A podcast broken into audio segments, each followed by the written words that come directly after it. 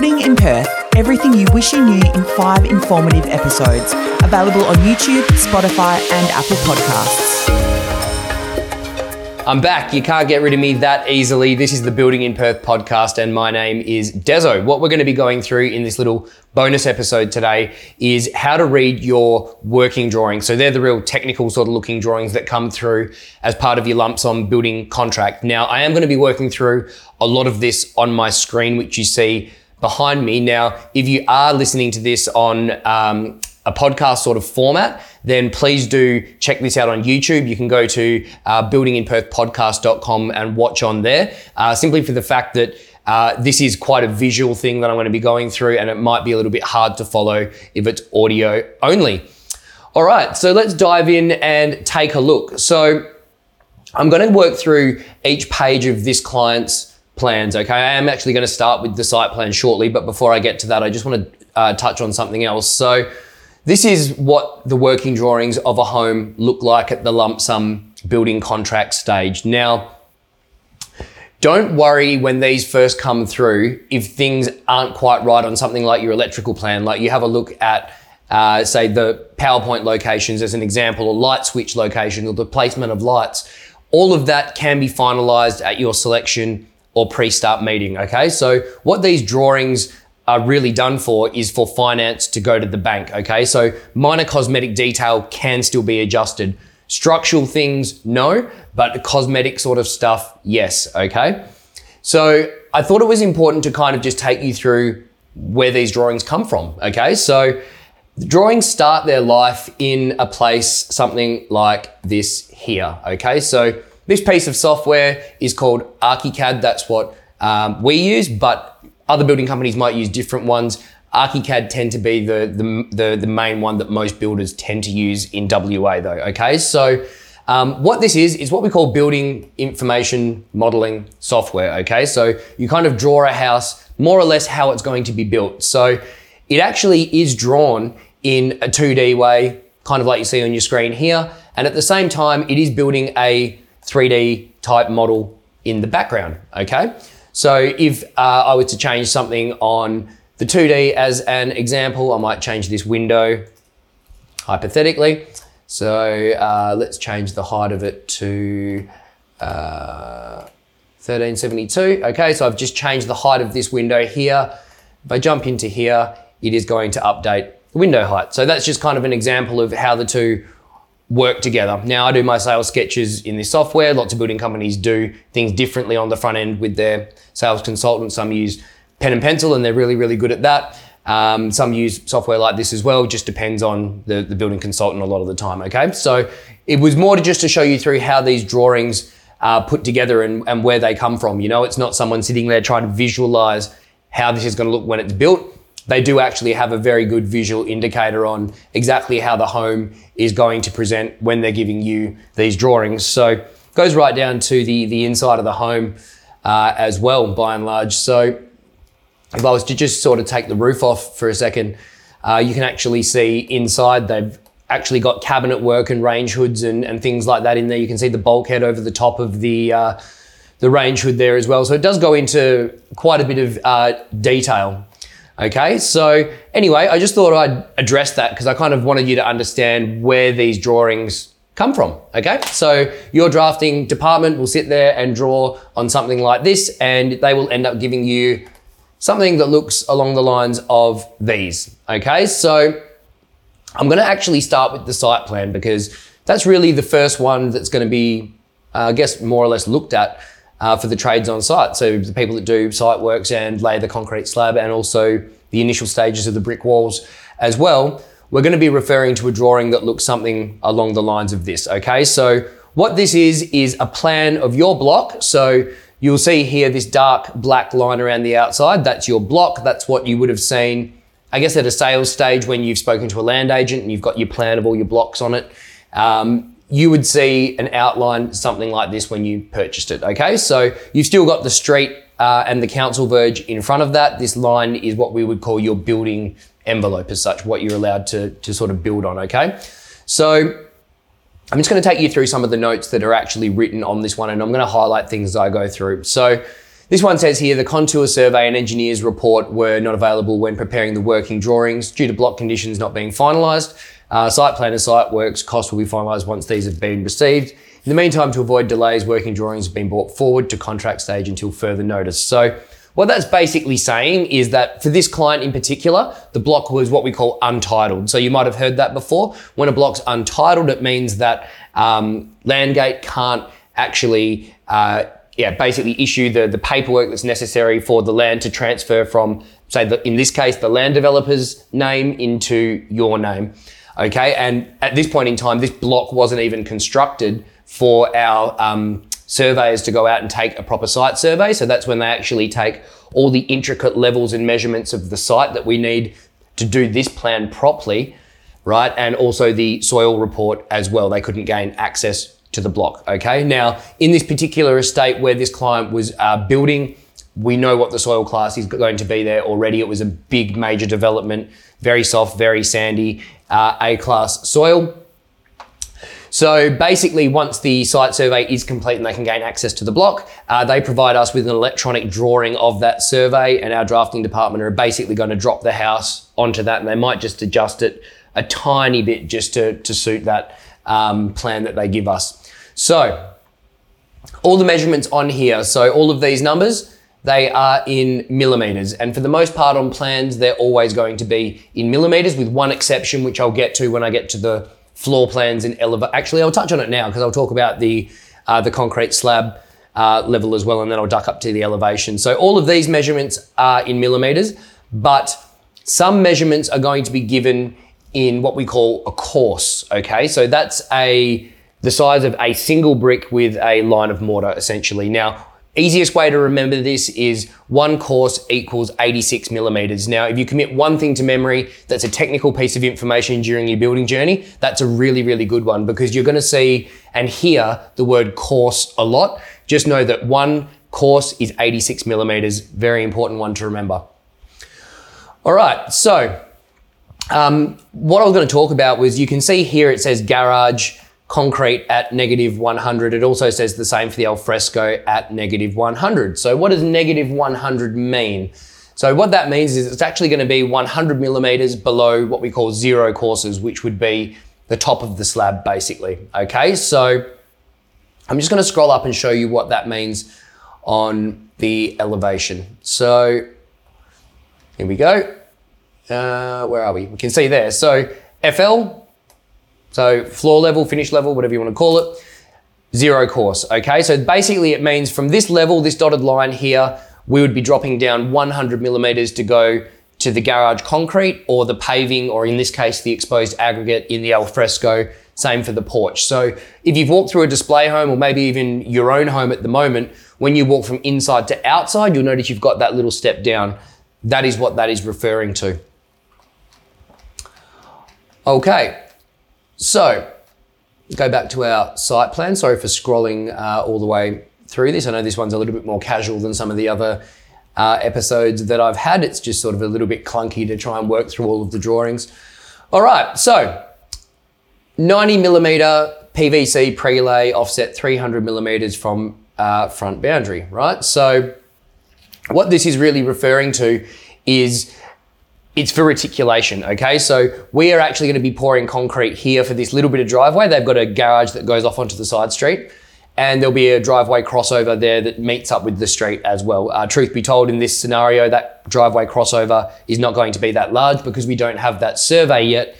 Uh, the drafting department just didn't know where the street was, okay? So um, what that pipe is for, it's basically just to carry reticulation piping from this side of the home through to that little garden bed down the side. So obviously, if something like that wasn't provisioned, and like do ask your builder if they do those little extra things like that because it's not always the case. Um, if you had, I guess, reticulation doing all of your gardens all over the house, and then you had one garden bed that you couldn't get reticulation to, uh, it would be really annoying. And look, you can go underneath paving and concrete later on, but it's really, really hard and a little bit dicey to do. So Having this 90 millimeter PVC pipe, it's just a big plastic pipe, looks like a plumbing pipe, going from one side to the other, allows us that accessibility between one side and the other.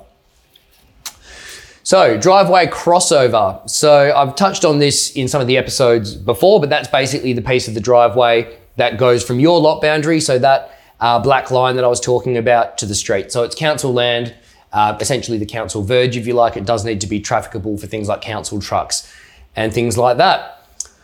All right, so we've got a boundary wall here, and um, that's the only wall on this plan that is actually built to the boundary. But what you'll notice here, and have a look out for this little measurement just um, so you sort of understand where the house is going to sit on the block.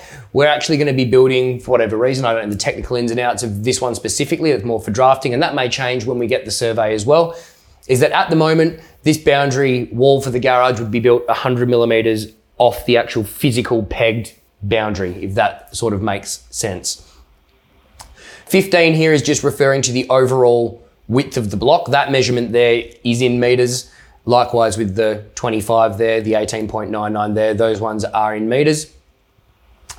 Uh, what else have we got? Okay, so these little hashed out areas, what you'll notice here is that um, what drafting do is they leave all of the plumbing items on the plan and then also any areas with wet area tiling, they're going to show as this hashed area. Now, why might that be? So obviously before your concrete slab is poured, we need to get piping in place to service things like your sinks, your toilets, your showers and everything like that. So um, we need to have those shown on the plan so the plumbing guys know where to put all of these pipes, okay? Now, the hashed area is more to do with our wet area tiling. So when there's wet area tiling, we need to be able to create a fall to drains. Okay, so if water gets on the floor, the water runs to the drain. So basically, when a concrete slab is poured, and if you've ever been on a building site, you've probably noticed this. It's sort of like this nice, smooth grey, flat surface. But in areas where you see the pipes coming out, um, so usually toilets and bathrooms and laundries and things, the concrete seems to drop down maybe just a little bit like that, right? And the concrete's a little bit rougher, if you like. Um, basically, that's because when they tile it, they need to do what's called screeding, and that allows them, I guess, the, the flexibility to angle those tiles. Obviously, if you've got a flat surface like a concrete slab, you can't do that, right? So uh, that is why these areas are hashed. So the guys doing the concrete know that that's what they need to do in those spots, right? So you'll notice it's all dimensioned and everything like that for them as well. Okay, um, I think that uh, about does it on the site plan. Look, if you are watching this and you do have any questions, just hit me up on Facebook or Instagram and I'll do my very best to answer them. Um, yeah, okay, let's dive into the floor plan now. Okay, so lots and lots of notes and things on this one. For the most part, it's lots and lots of measurements, okay? Um, but look, I'm going to start up with some of the uh, notes up the top. So it says here, all dimensions stated on these drawings relate to brickwork set out only.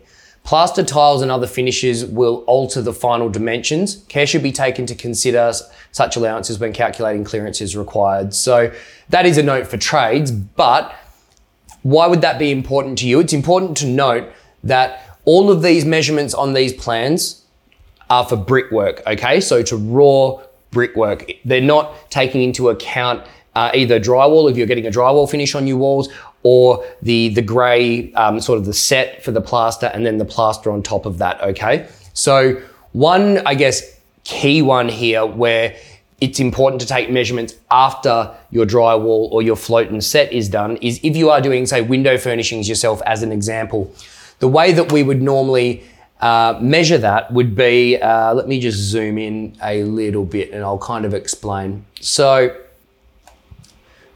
not always, but quite often. So let's say you're doing shutters, okay, or maybe a roller blind that goes in the window reveal. Now, um, what I'm pointing to here, and I, I, hopefully you can see this on your screen, is you know how you've got the little bit of brickwork that comes in before the actual physical glass of the window starts, right? That little space between here and here is what we call a reveal.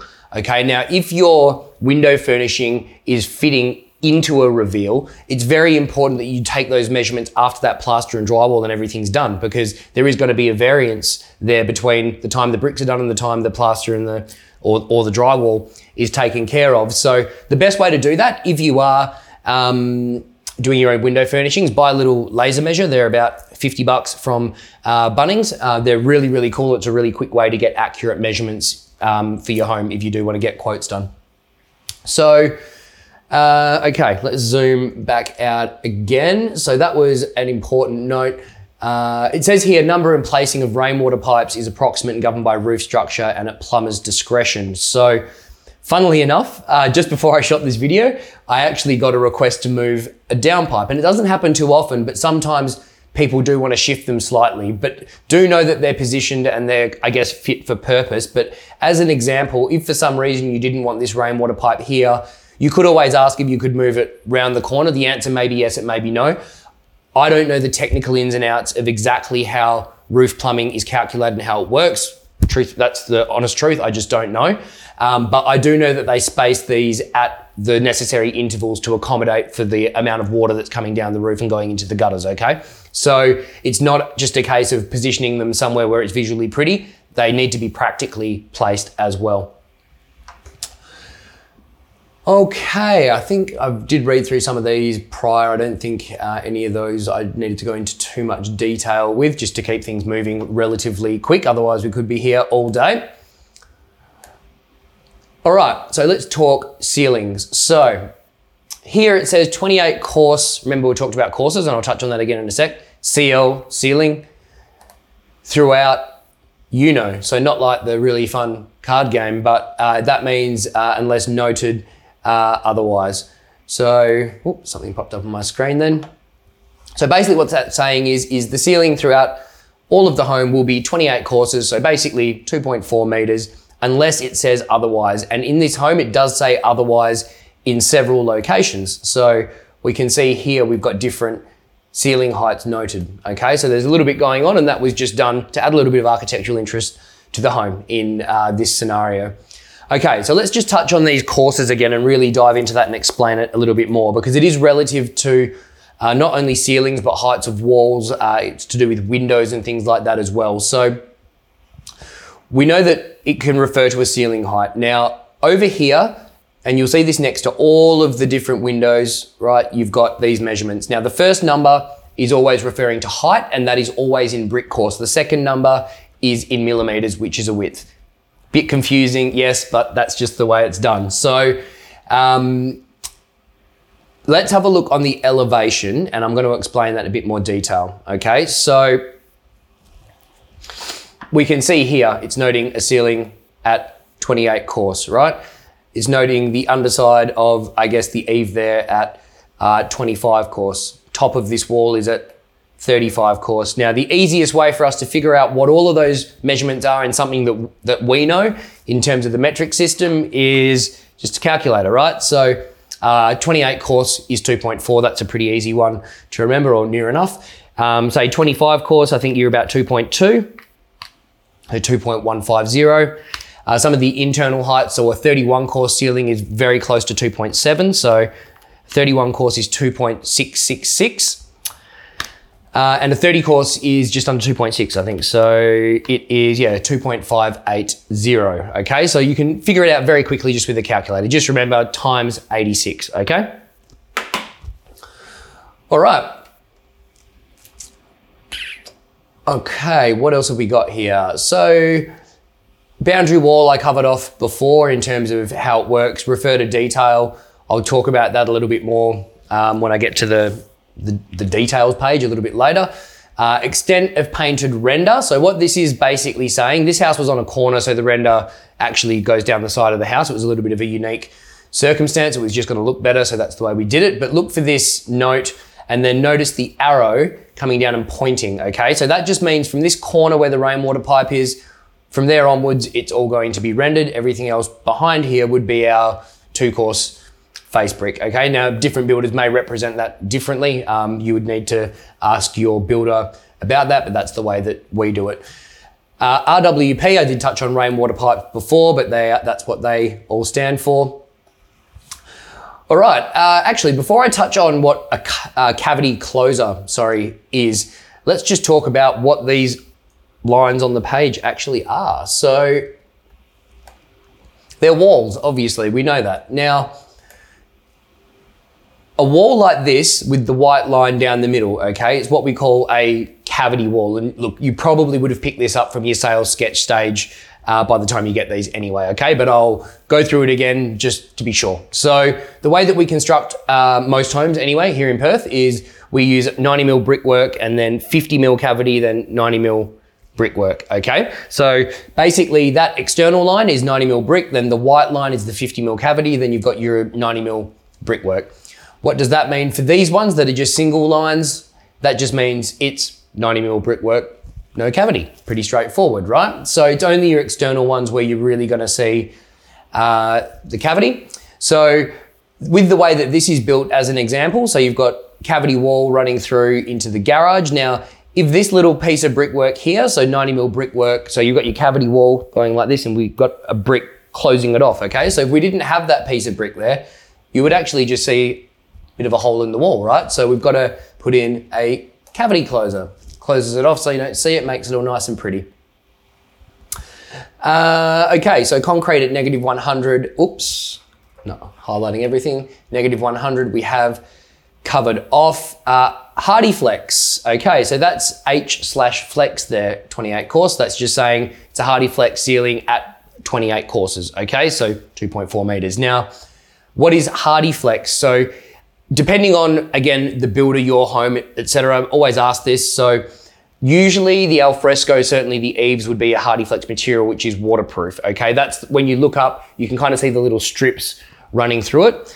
Um, so that's what would be in the garage. That's the most common thing to have in there. So it's different to a plasterboard ceiling where that is completely flush all the way through. That's probably the easiest way to explain it from just you looking at it in, in a visual sort of way. Okay, so a plasterboard ceiling does look a little bit better, but they're obviously going to cost a little bit more uh, as well. I'll touch a little bit more on HardieFlex and plasterboard ceilings outside uh, when I talk about the alfresco on this particular home. All right, so you can see we've got some beams marked on here. So these ones that say LVL, they're normally like a big timber beam running through uh, across the top of your brickwork. And then you've got steel beams as well. Okay, so why are timber, why are steel is going to be to do with, I guess, the weight of the roof and loading and things like that. Certainly not my uh, skill set whatsoever in terms of telling you the technicalities about why. Uh, I can tell you that they're going to be there and what they're going to look like, though. Okay, so not all of the roof work has a complete plan. So for all of those complicated looking timbers that you see on a roof structure when it goes up, what we do see is these uh, primary beams that they then put the roof structure on. Okay, so um, generally speaking, uh, I know that all of our homes, we use, say, a 25 degree pitch roof. They'll have these beams in place and then they know the pitch of the roof and they can calculate the rest from there and put all of the necessary timbers in place. So uh, that's what you will expect to see in that location. Say, for example, you go through your home uh, just before all of the roof timbers start going up. Um, what you often find is you walk through a brickwork and you'll see all of the big major beams sort of running through there, okay? Uh, okay, easy one. The numbers that you see on the doors refer to the width of the door opening. It's pretty straightforward. That's in millimeters, so 820. You will actually notice on wet areas, quite often they will be a 720 door. It's just a more suitable size door for a wet area. Uh, you can actually get wider ones as well, which are sometimes handy for assisted living. So if you're older or you're thinking that in the future you might um, need wheelchairs or something like that, then the wider doors can be a good option. They can look a little bit too big as well. So they do have their practical use, but generally speaking, your 820 is the way to go for your door. Soffit over. Okay, so what does that mean? Basically, it just means that these sliding doors for that robe don't go all the way up to the roof. There is going to be some um, sort of brickwork above there. Okay, so soffit generally just sort of means in building terms underside. Okay, so it can be used in several different ways that term, but in this case, that's what it means. All right, inside the robe, we've got this little note that says VP with the dotted line. So what that actually means is vertical partition. So when a horizontal shelf goes over a certain length, it needs something to support it in the middle. So if you pop things like suitcases and stuff up there, shelf doesn't collapse, obviously. So you'll see VP written in, sometimes in linen cupboards as well. I think we've got one down here.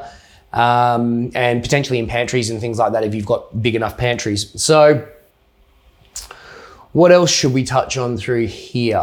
Okay, okay, Cont HWU. So that just means continuous flow hot water unit. So HWU hot water unit, that's the one to look out for. This is also marked on the elevation as well, so you can see the positions. Sometimes you will have flexibility with locations of those as well. So if you'd plan to say put a clothesline there or something and it was going to interfere, you can actually ask for that uh, to be repositioned as well. Uh, wall mount AC unit, uh, pretty easy one to remember. Air conditioning unit, obviously.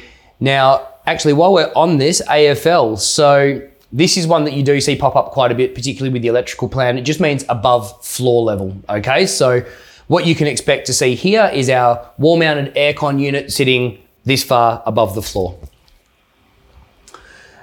All right, now when we're talking about windows again, uh, OBSC means obscure. Okay, so generally all of your windows are going to be clear. Obviously, that's the way that we want them. Now, anywhere that you need privacy, like a bathroom or a toilet or something like that, your is generally going to have an option for some kind of obscure glazing. So whether that be frosted, patterned, uh, or something like that. Okay, and you can choose clear as well. And look, I know that I'm talking about the plans here, but just talk about style very quickly. Don't be afraid of using clear glass in toilets and bathrooms if you've got really suitable window furnishings because it can still look really good.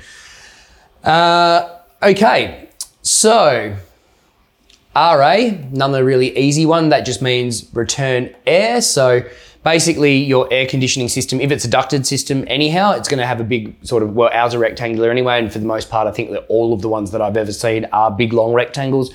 Uh, return air grills. So basically the part that sucks air out of the house. Uh, obviously the other sort of usually square vents blow air in.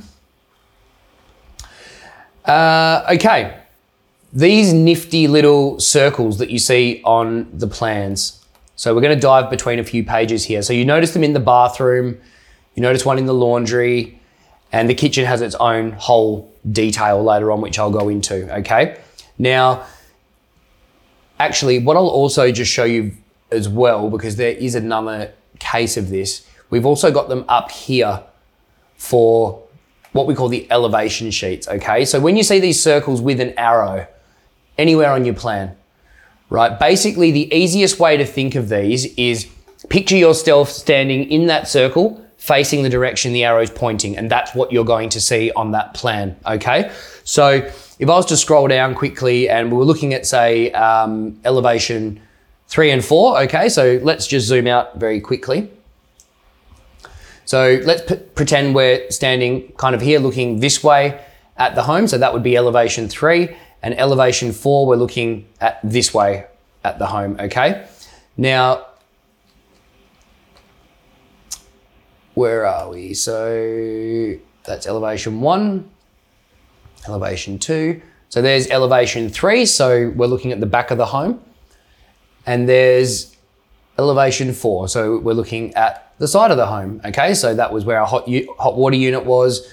That was our aircon unit. Those were our obscure glazed uh, windows there for the bathroom and the toilet.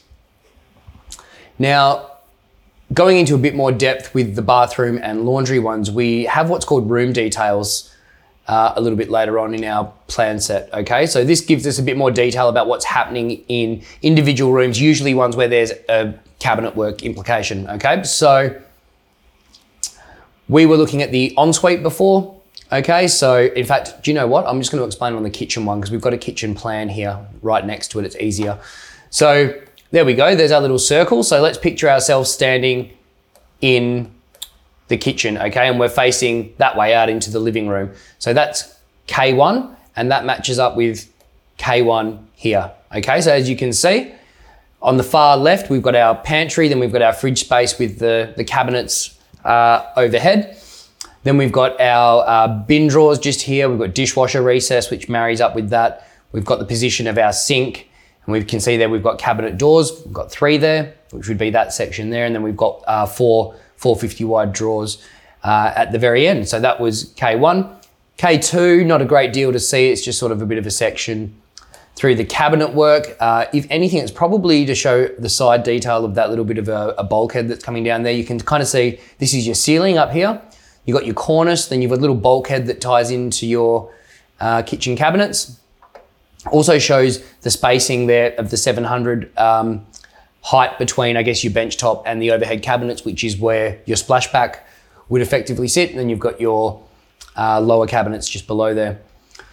On K3, so if we're standing in that circle looking at, I guess, the the main part of the kitchen, if you like, where the range hood and the, the oven and the cooktop are, kind of see our overhead cupboards. Again, you can see our bulkhead, our cornice, and our ceiling above. You can see it notes the splashback there. We can also see that these guys have got like a little bit of a scullery going on, so extra stone bench in there, some extra cupboards, little appliance recess with a pot drawer underneath. So I hope that sort of um, covered off uh, how that all sort of fits together in terms of these little circles with those arrows. All right, let's go back up to our floor plan. Getting there, there we are. All right, so we're getting through there slowly. Now we're gonna talk about ceiling heights and kind of some of the feature ceilings that are on this plan. Now, they're not necessarily always going to be applicable for you. It's really going to be down to personal preference as to whether you've got things like feature raised ceilings and uh, little TV recesses with little bulkheads that drop down and things like that, right? So I'm just going to go through what this client wanted um, in terms of how things were going to look, okay? So I'm going to go through it on the floor plan, but then we're also going to have a look at the detail sheet. Now, the detail sheet is a little bit of a daunting one to look at, but I'll try and explain it the best I can. Okay, so what's happening? Uh, I guess let's talk about the family room first. Okay, so we've got our main ceiling height here at 31 course. Okay, so we know that's about 2.7 meters roughly. So sitting here. Now, if we look into this where it says brick bulkhead at 28 course referred detail, where this recess is, that's going to be where their TV cabinet work and things go. Okay, so what's going to happen there is that uh, there'll be kind of like a bit of a, a face and then it's going to drop down the ceiling height to 2.4. Okay, so that recess has a that the little bit of ceiling here, if you like, is going to be at 2.4. This bit of ceiling here is going to be at 2.7. And then with this client in particular, they're doing one of these feature recess ceilings at 34 course. So I think that's near on three meters. Okay, so if you were to sort of stand in this room and look at that TV recess above you, what you're kind of going to see is a three meter ceiling, and then it's going to drop down to a 2.7 meter ceiling, and then it's going to drop down again into the TV recess at 2.4. I hope that made sense. Um, I'm just going to dive and have a look at the detail just to kind of try and explain uh, the way that that's drawn on here. So, brick bulkhead detail is for our TV recess. Okay, so you can see here, this was our 31 course main level of the ceiling in the living dining area. Okay, got your cornice, and then you've got um, a, and this is what we call a, a, brick bulkhead. Okay, so this will actually be constructed out of brick, and it's basically sitting on what we call a lintel. So it's an, kind of like an L-shaped piece of steel. Obviously, bricks can't float in thin air. Um, there's got to be something there to support it. So that's actually what this um, item here means MS angle lintel. It's a um, piece of steel that carries the bricks, if you like, okay? So that will basically join from one side of the opening to the other. You've got a bit of steel that runs across in that L shape and your bricks sit on top of that that form the face of the bulkhead, if that sort of makes sense. Then we've got our um, underside of our uh, bulkhead there or TV recess, if you like, at 28 course, which you can see noted here. Okay, and then we've obviously got our internal brickwork. That's our 50 millimeter cavity that I men- mentioned before. Then we've got our 90 millimeter external brickwork. Okay, so what that section there is relating to, just to go back up to the main floor plan, is it's relating to this part right here. Okay, so it's kind of like they've got scissors, if you like, and cut through here, and we're looking at it that way if that sort of makes sense. Okay. Now there is also a detail for kitchen bulkhead, which is constructed in a bit of a different way. That's actually going to be done with plasterboard instead of um, like a, it's going to be done with a frame and plaster instead of brick. Um, and there's also the detail for the 34 course ceiling as well. Uh, and there's also one for the alfresco because they're raising the alfresco up to 31 course. So let's go and have a look at those details and I'll explain what's going on with the ceilings there. So we'll talk about the coffered ceiling first. So we've got our standard ceiling height of 31 course, right? Then they're basically going to be using these things here are basically timbers, if you like. So um, this is what they're going to be using to construct that raised section that goes up to the 34 course mark. Okay, so that that there then notes your 34 course. Okay. Um, then where's our plaster one? Maybe there isn't one. Maybe not. Okay, let's talk about the alfresco then. So with the alfresco, you've got your eave here, which is at 28 course. Okay, so we know that's 2.4, like we've said. Okay, so that's the bit that kind of overhangs where the paving would be, if that makes sense. Now they wanted to raise their alfresco ceiling up. So as a standard for most builders, what you'll see is that this HardieFlex lining at depending on the build and things like that, and the builder, 28 course running through the whole ceiling. Okay. Now, what the clients wanted to do, they wanted the, the ceiling to look like a flush plaster finish at the same height as the inside of the home. Okay. So they've paid extra to have that happen. So what they're going to do is after the eave sort of finishes, we're going to be raising the ceiling up to 31 course and then we've got our plasterboard ceiling. Okay, so to just again, and sorry, I'm diving backwards and forwards between draw- drawings. This is kind of the way that you kind of need to read working drawings, though you do read pages in conjunction with each other. Um, so we can see here this dotted line there, that's basically where our 31 course ceiling is. And then from this dotted line onwards, we're basically going to be um, at 28 course, so at 2.4. So I hope that uh, made sense. All right, what else we got on here? MH, really easy one this time. That just means manhole. So on this plan, uh, in particular, they've actually got two. That's really to do with, I guess, the way the roof works, with it being like a central courtyard style home. They just needed a couple to access both parts of the roof effectively. A lot of people ask, can I just move it to the garage? Depending on the layout of the home, yes, a lot of the time you can. That's a pretty good spot for it. And a little hack as well, if you like, is what you can do is you can ask for a slightly larger manhole. It doesn't cost very much. Uh, you can often put a 1200 by 600 or something like that in there for a couple of hundred bucks. Usually it's not too expensive. All right. Uh, angle lintel. So there we go. Over the top of the fridge recess there kind of like I was talking to over here with um, the, the lintel with the bricks on it. We're doing a similar thing for above where the fridge cabinet work is. Okay, so that's what that one means. Uh, structural column, so struct col. Okay, so what could that be for? Now you can see there that we've got a corner window, so that's where you do see them most of the time, not all of the time, but when they're, whenever there's kind of like a long span of glass, you do tend to see these. Now, I'm just going to show you the 3D quickly for a sec so you can understand where that fits into the equation. So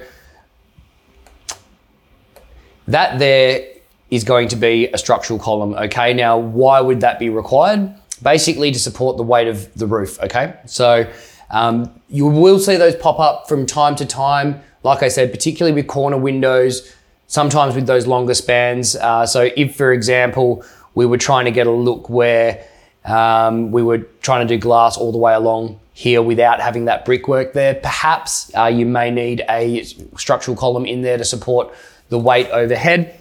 Um, not always, it just depends on spans and, and things like that. So um, that's more of a technical question for builders, uh, the building um, managers, drafting teams, and things like that to make the call on it. But that's what struct col means. All right, so on our front door, we've got something that says first. So you're only going to see this when you've got double doors, okay? Now, all this means is that this is what we would call the active door. So when you've got double doors, one is always going to be the primary, the one that's always the one that you open and close. Every time you turn the door handle, that one opens. The other one is what we call a secondary or fixed door, okay? So you can still open it, but you've usually got to pull up like a like deadbolt type latch type thing or something like that in order to open it, okay? So all that's noting there is that because these guys have double doors, when someone knocks at the front door, the door that's going to open every time is going to be that one on the right. Yes, you can change that if you want to. In, the, in this case, it makes sense for it to be this one because when we open the door, we want it to open into a nice big open area looking into the dining room. Just makes the most sense, okay? Okay, so I'll talk about two things here. RWH means rainwater head. You may have these, you may not. It really just depends on what is happening with these things, okay? So it's what we call a box gutter. Now, this elevation was quite unique on this home. It's not standard uh, by any means. Nonetheless, you still do see box gutters on a lot of homes. So I think it was, and the reason I chose this one specifically was because it had quite good details to actually explain what they were. Okay, so this is kind of, I guess, the front of the home there, and you can kind of see the RWH, the rainwater head there, right? So that's where water gathers and then goes down a downpipe. Now, what you can kind of see here, and I'll show you on the 3D as well, is that because we've got these large walls that come up above the roof height, you can't really have that conventional curved type gutter, but there's still gonna be water running down the roof. We've got to have a way to catch it, okay? And then get rid of it. So it's what we call a box gutter, okay? So where are our little details? Here they are, okay. All right, so basically what you can see there is the roof is coming down and then we've got our wall that comes up. So this is basically the front of the house. Now your water's gonna run down, it's gonna run into this gutter just here and it will end up running into our RWH or rainwater head, like this type of thing, right? So if I was to look at that just on the 3D quickly, it might be kind of easy to explain it in even a little bit more detail so you can understand what's going on there just turn the roof back on. So the box gutters aren't drawn in, but you can kind of still see the general idea. So as you can see there, around the rest of the house, we can have the normal curved gutter that we're used to, okay? But because we've got these walls here, and this is the type of gutter I'll often use, say, on a garage as an example, it goes up to your boundary or something like that, right? So behind this wall here, we would have that box gutter that we're talking about. So as you can see, it rains, the water catches in there and it's going to run into this rainwater head, as we've called it, and then go into a downpipe, goes down behind that wall. So that's what a box gutter is. All right, I think we're about through the floor plan. I know that this is dragging on for a little bit, but I guess there is just a lot to go through on uh, these types of plans, you know? Um, yeah, I think that will about do the floor plan.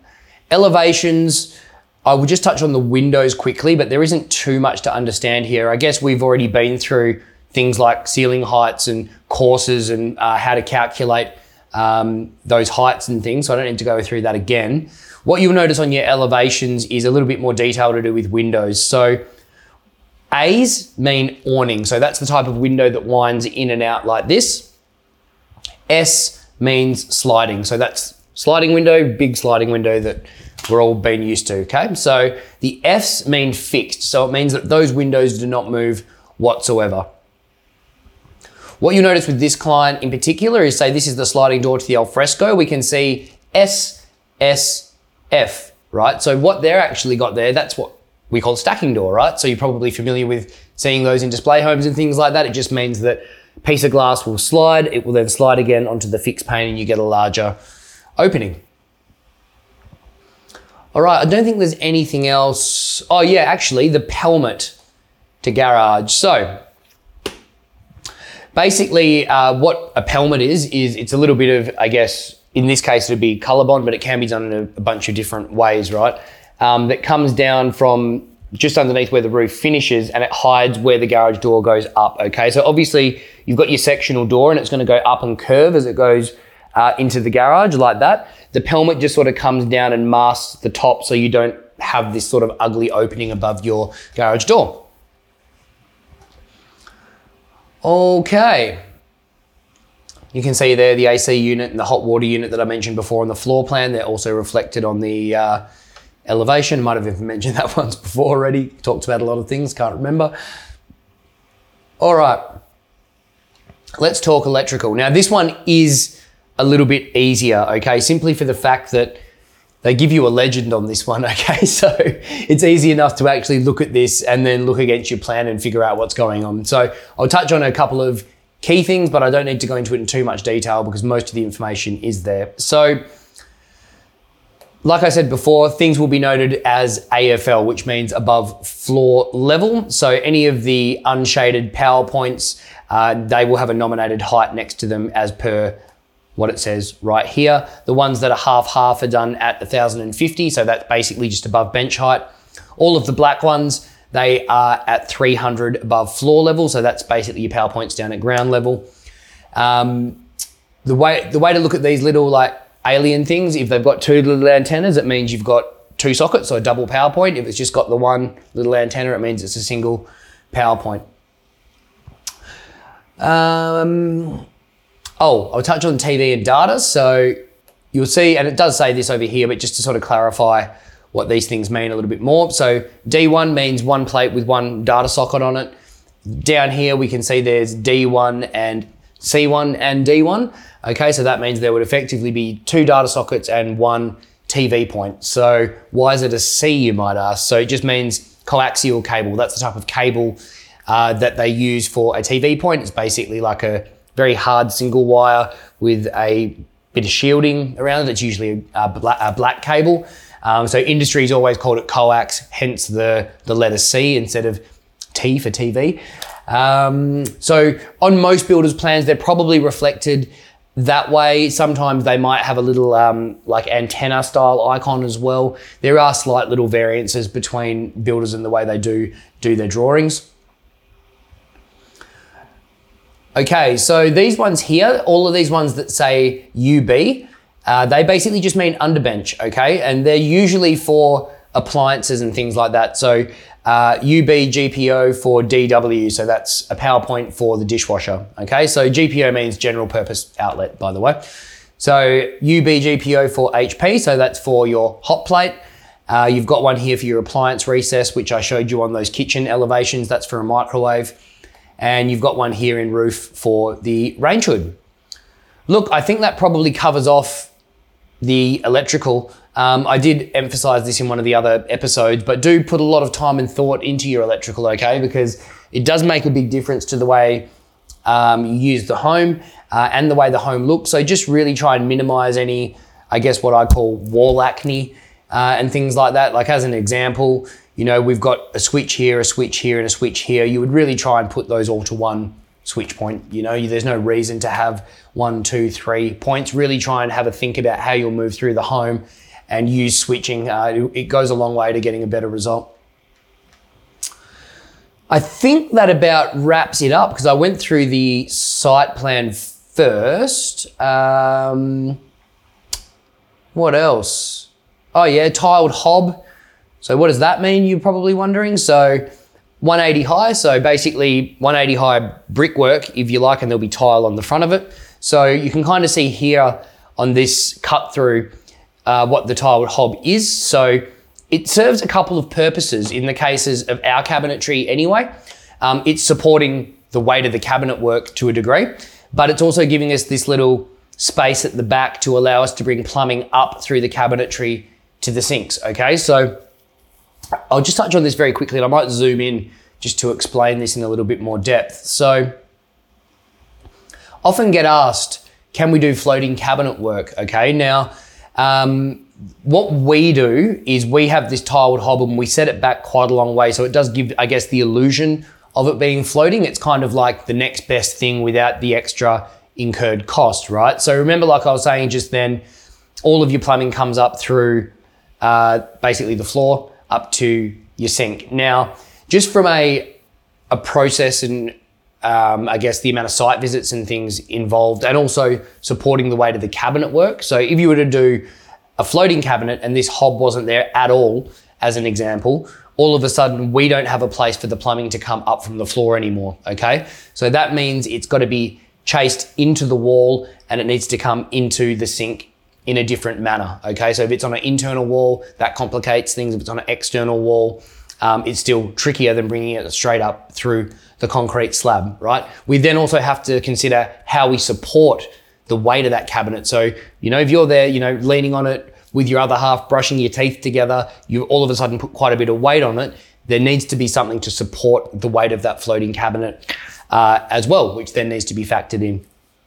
Um, the order in which the trades come to complete that work in the bathroom then also changes, and you've got extra site visits and things. So that's immediately extra call outs. So the cost goes up from a labor perspective. So, um, and I guess all builders do this differently, right? So, and particularly if you're spending, you know, over that project time price point, then this sort of stuff doesn't become uh, probably so um, it becomes a little bit more trivial probably in the scheme of your build, but certainly if you're looking to spend that 180 to 300 sort of price point, all of these little cost saving measures that we try and introduce to give a great result without having that, you know, extensive cost is sort of, it's, a, it's just a, a good way to do it, I guess is what I'm trying to say. Um, okay, so tiled recess, that's just one of those nifty little recesses in the wall to put your shampoo bottles and things like that. If you are doing those, by the way, again, this is probably more design than reading plans, but have a think about what you're going to have in the shower recess. So, in reality, you're going to have lots of colored shampoo bottles and toothpaste tubes and things like that, right? So, uh, they can actually look a little bit untidy as well in practical day to day use. So, if you are going to have one, just think about where you position it. So sometimes it's better to try and hide hide them away or get a shower caddy where uh, you can actually hide those items rather than having them on show. Look, I think that about wraps it up. I hope that uh, wasn't too long-winded. I know we've dragged on for nearly an hour going through the plans, but I guess you don't really get a complete set of instructions on how to read them from your builder. So that's what I've just tried to give you, and I really hope that you learnt a lot. Um, it's by it's certainly not absolutely everything that's on those drawings, but it should give you enough to just make sure that you know you can go through it and understand how the home's being built and what you can expect to see and everything like that. Look, that wraps up this bonus episode. As always, you can find me on Facebook and Instagram as Build with Dezo. So that's Build with D E Z O. That wraps up learning all about your plans. See you next time. Building in Perth, everything you wish you knew in five informative episodes. Available on YouTube, Spotify, and Apple Podcasts.